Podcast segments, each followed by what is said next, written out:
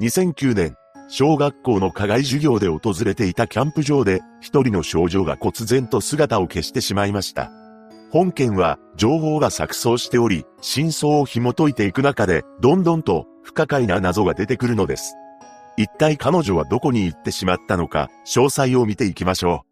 う。2009年7月23日、愛知県常滑市の常滑西小学校5年生85名と校長先生、教員数名は岐阜県郡上市高橋町にある昼賀野高原キャンプ場に2泊3日の予定で野外授業に訪れていました。そして野外授業の2日目である7月24日の夜には肝試しの予定があり、朝には肝試しのコースを下見することになっていたのです。この下見の時に、当時5年生で10歳だった下村まなみちゃんという少女が行方不明となってしまいます。まず、生徒たちは4人1組になり、一周約 2km の遊歩道を下見することになりました。4人1組ということですから、20から21グループに分かれていたと予測できます。朝食を済ませた後の午前7時40分過ぎ、まなみちゃんたち4人は出発しました。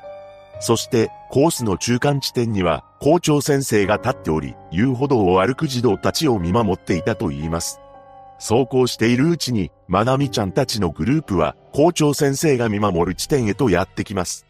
これは、午前8時前のことだったそうです。しかし、そこにまなみちゃんの姿はなく、他の3人しかいませんでした。これは3人からまなみちゃんだけが遅れてきていたようで、約2分ほど経ってから、まなみちゃんは校長先生が立つ折り返し地点へとやってきました。この時校長先生は、頑張ってるね、と声をかけたそうです。するとまなみちゃんは、ニコッと笑い、先に歩いて行った女子を追いかけていきました。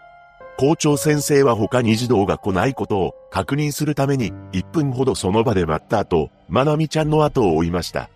一方、先に歩いていた3人は、ちょうど分かれ道の地点へとやってきます。ここで3人は、この分かれ道だと、まなみちゃんが迷って間違った方向へ行ってしまうかもしれないと思い、まなみちゃんを迎えに行くために、来た道を引き返したそうです。そうして引き返した3人は、まなみちゃんと出くわすことなく、彼女たちと校長先生が鉢合わせしました。そして校長先生も、まなみちゃんの姿を見ていないというのです。3人の生徒と校長先生が鉢合わせしたのは午前8時4分だと証言しています。その後、教員らは手分けして探し回りますが、まなみちゃんを見つけることはできず、警察へ通報することになりました。警察がキャンプ場に到着したのが午後12時30分であり、そこから警察官、消防隊員、消防団の150人体制で大捜索が開始されます。また、行方不明になってから1週間で、延べ1700人が動員され、15万平方メートルもある広大な敷地を隅々まで捜索したのです。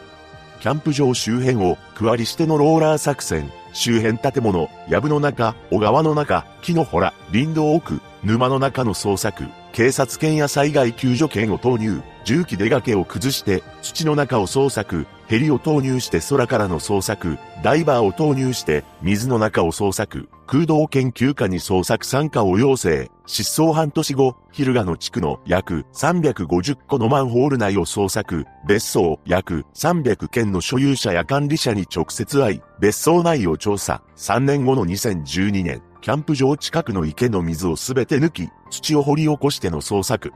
しかし、物音、叫び声、彼女の手がかりとなる物品、不審者や不審人物の情報すら何一つありません。ここで、下村まなみちゃんの特徴を見ていきます。当時の年齢は10歳の小学5年生で、身長は120センチ、体重20キロ、白地に袖が、水色の長袖 T シャツ、薄ピンクのズボン、水色の運動靴、髪の毛を2箇所結んでいました。まなみちゃんはダウン症であり、同級生の女子に比べ、体は小さく、これは小学1年生程度の体格だそうです。また、母親によると、買い物に出ても、すぐに疲れてしゃがみ込んでしまうことがあったそうで、この野外学習が、母親と離れて長い時間過ごす初めての機会だったと言います。そしてまなみちゃんには、姉が二人おり、母親が一人で三人の娘を育てていたそうです。一体彼女は、どこへ消えてしまったのでしょうかこの不可解な失踪に関して、様々な説が唱えられています。例えば熊などの動物に襲われてしまったという説や、事故にあった、はたまた校長先生が怪しいなど言われていますが、どれも決め手になる答えにはなっていないように思います。現場では、ローラー作戦によりくまなく周辺を捜索していますが、まなみちゃんの靴や服などはもちろんのこと、動物に襲われたと見られる痕跡は一切ありません。さらに、最後の目撃者である校長先生が、まなみちゃんを連れ去るには、時間的に無理があり、どこかに隠したとしても、後の捜査で発見されると思います。そして本件は、情報が錯綜しており、明確にこれといった情報を判断するのが難しいのです。ここからは、そうした部分の追求と、本件の謎、考察などを行っていきます。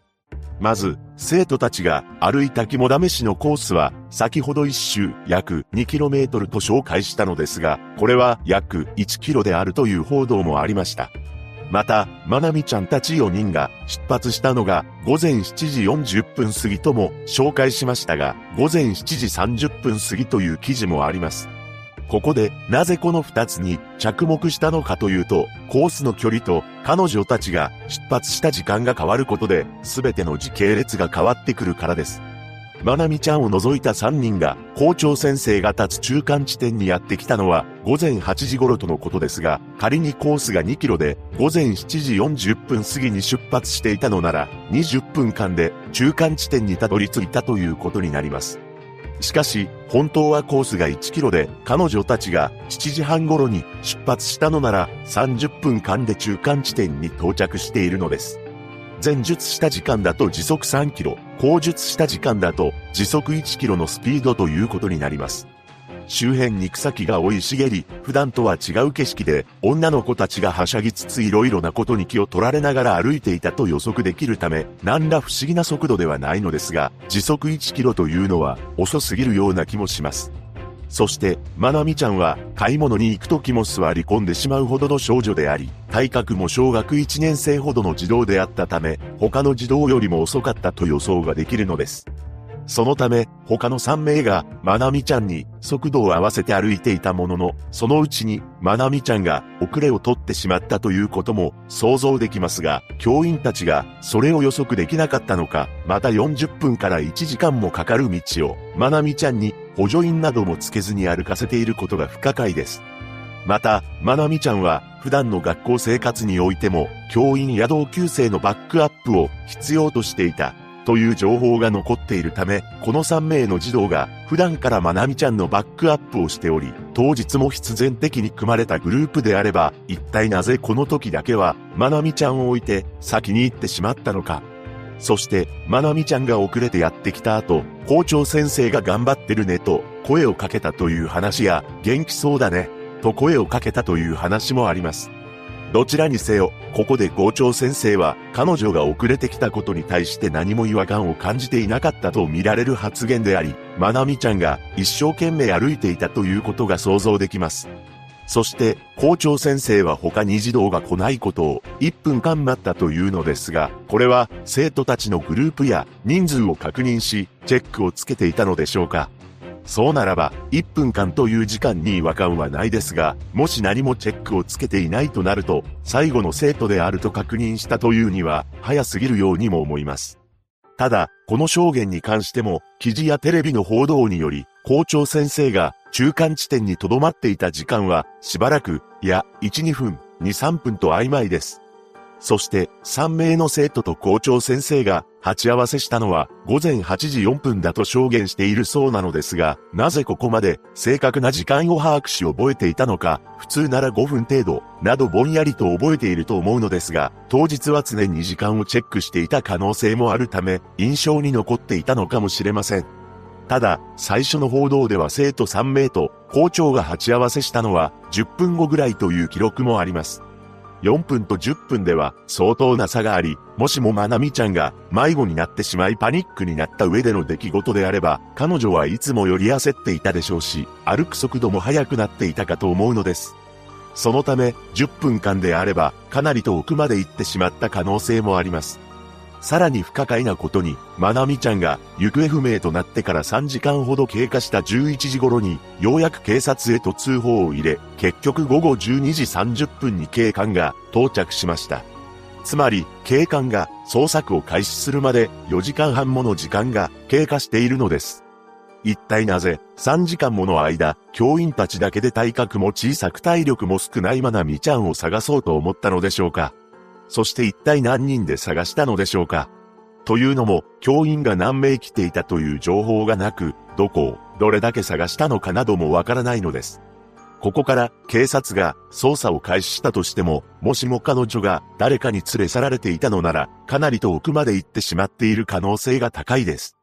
こうなると、ここまで紹介した時間や当日の状況が本当にそうだったのかさえ疑わしく思ってしまいます。そして当日は常滑西小学校と同じ愛知県にある常滑市立西浦南小学校の児童教員合わせて32人が貸し切りであったため他の利用者はいなかったとされています。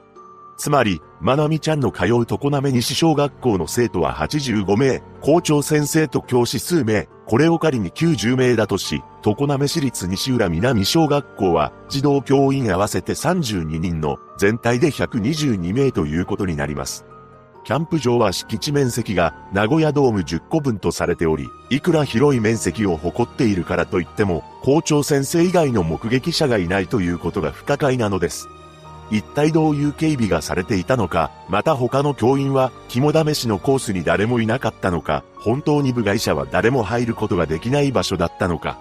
まなみちゃんは当日自分の名前が書かれた赤いストラップを首から下げていたらしいので、誰かと出くわした場合、真っ当な人間や学校の関係者であれば、彼女を元の道へ誘導するはずです。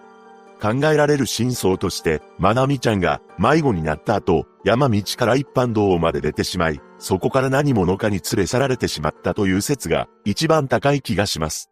様々な謎が残り、なんとも不可解な事件ですが、まなみちゃんの母親は、当時学校側と監督責任をめぐって争うことなく、精力的に協力してくれる学校や友人らには深く感謝していると述べています。